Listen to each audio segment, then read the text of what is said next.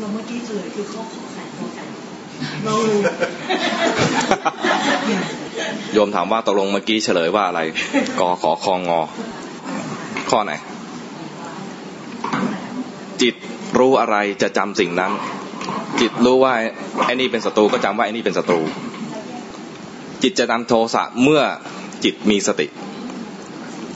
จิตมีโทสะอยู่แท้ๆเลยนะดับไป ไม่รู้ว่าตัวเองมีโทสะหรอก ไม่ได้เห็นโทสะ ต้องมานึกทีหลัง สมมติว่าเห็นหน้าตอนนี้แล้วก็มีโทสะนะ แล้วก็ไม่มีไม่มีสติ จะขึ้นรถไปแล้วก็นึกขึ้นได้ว่า โอ้ เมื่อกี้เห็นไอ้นี่ แล้วมีโทสะด้วย ต้องนึกเอา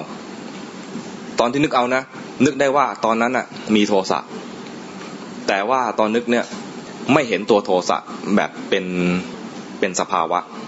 เห็นแต่ว่าตอนนั้นน่ะเราเป็นยังไง เห็นแล้วรู้สึกยังไง จำได้จำได้ว่าเราเห็นแล้วรู้สึกยังไง แต่ไม่เห็นสภาวะแท้ๆไม่เห็นเป็นว่าเราเห็นไอ้นี่แล้วเราโกรธ เราเห็นคนนั้นแล้วเรามีราคะ เราเห็นคนนี้เรามีโทสะเห็นว่าเราเป็นอะไรเห็นแล้วเรามีอะไร แต่ตอนที่มีสติจริงๆเนี่ยไม่มีเรา ตอนที่มีสติเห็นสภาวะนั้นนะไม่ได้เห็นว่าเรามีอะไร แต่เห็นว่ามีเห็นว่าอะไรภาวะเห็นสภาวะ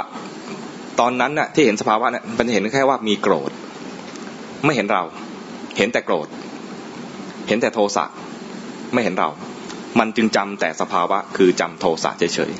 ๆจำแต่สภาวะคือจำโทสะเฉยๆเนี่ยมันมีประโยชน์ตรงที่ว่า พอจำโทสะไปได้แล้ว พอโทสะเกิดใหม่จะจำได้ง่ายขึ้น คือจะรู้ตัวได้ง่ายขึ้น คล้ายกับว่าเคยเห็นคนนี้ว่าเป็นศัตรู มันมีภาพเดิมว่าคนนี้เป็นศัตรูพอเห็นหน้าคนนี้ปุ๊บจำได้เข้าใจไหม แล้วถ้าสมมติว่าเห็นหน้าคนนี้แล้วเราจำได้ แล้วมีโทสะแล้วเรามีสติด้วย สติเนี่ยจะเกิดหลังจากที่มีโทสะแล้ว มีโทสะเกิดขึ้นมาปุ๊บจิตดวงใหม่ เห็นว่ามีโทสะมันจะจำว่าโทสะเป็นยังไง แต่ว่าโทสะไม่ได้เกิดกับคนนี้คนเดียวใช่ไหมอาจจะเกิดคนนี้ก็ได้ คนนี้เกิดมาเห็นคนนี้ อันนี้เป็นเพื่อนศัตรูเราไอ้นี่ก็เคยลุมยำเรามา เราก็จำได้ว่าไอ้นี่คือเป็นศัตรูด้วย ก็เห็นไอ้นี่ก็เป็นโทสะด้วย จิตขณะนี้มีโทสะนะ แต่จำไปแล้วก็จำว่าไอ้นี่ก็คือศัตรูเราเหมือนกัน จิตตรงนี้ดับไปแล้ว จึงจะรู้ว่าจึงจะมีโอกาสที่จะให้จิตดวงใหม่นั้นมีสติได้ว่า เมื่อกี้นี้มีอะไรเกิดขึ้นในจิต ก็จำได้ว่ามีโทสะเกิดขึ้นเหมือนกันจำโทสะเหมือนกัน แต่อารมณ์คนละอารมณ์ ไปเจอคนใหม่ เจอคนใหม่ไหนดี คนไหนคนนี้ก็ได้เห็นคนนี้ นี่ก็ศัตรูเหมือนกันสมมตินะสมมตินี่ก็ศัตรูเหมือนกัน ก็จำได้ว่า คนนี้ก็ศัตรู แล้วก็มีโทสะถามว่าโทสะเนี่ยนะ ลักษณะเหมือนกัน แต่กับอารมณ์ต่างกัน จิตมีโทสะทั้งสามครั้งแล้ว ดีมากเลย เพราะจิตจะจำโทสะถึงสามครั้ง แต่ถามว่าอารมณ์คนนี้หน้าคนนี้หน้าคนนี้ก็จำด้วยนะจำด้วย แต่ความแม่นยำในการจำกับการว่า มีความแม่นยำในการจำโทสะ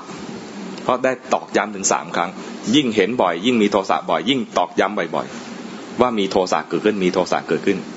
ใช้ชีวิตตามปกตินะเจอศัตรูบ้าง เจอญาติบ้าง เจอมิตรบ้าง มีราคะบ้างมีโทสะบ้าง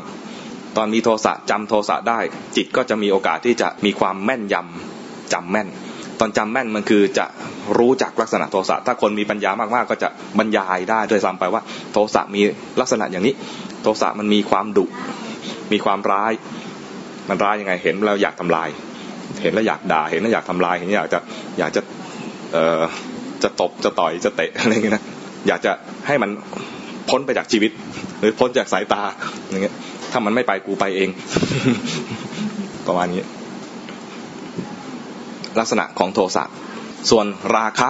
ถ้าคนโทสะเกิดไม่ค่อยบ่อย แต่จิตมีราคะ ราคะจะเป็นเหมือนแรงดึงดูด จิตกับสิ่งนั้นจะเหมือนมีแรงดึงดูดกัน ดึงดูดยังไงคือ เห็นแล้วอยากเห็นอีก ฟังแล้วอยากฟังอีก ดมแล้วอยากดมอีกกินแล้วอยากจะกินอีก มีแรงดึงดูดกัน กับโทสะมันเหมือนมีแรงผลัก ส่วนโมหะคือมันมัวมัวไม่ค่อยรู้ตัว ความไม่รู้ตัวก็มีมีสภาวะของมันเหมือนกัน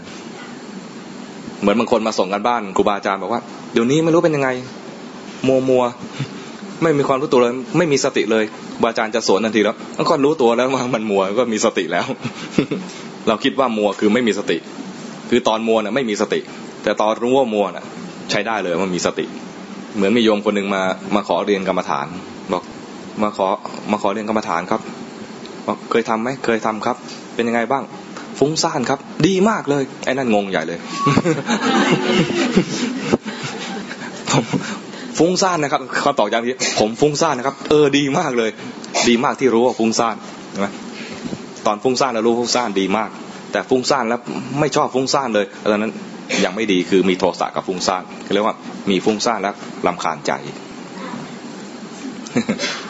เนี่ยฟุ้งซ่านแล้วแล้วไม่ชอบฟุ้งซ่านกลายเป็นลำคาญใจ ไม่มีความรู้ตัวเกิดขึ้นเลย นี่ใช้ไม่ได้ ถ้าฟุ้งซ่านรู้ว่าฟุ้งซ่านใช้ได้ดีมาก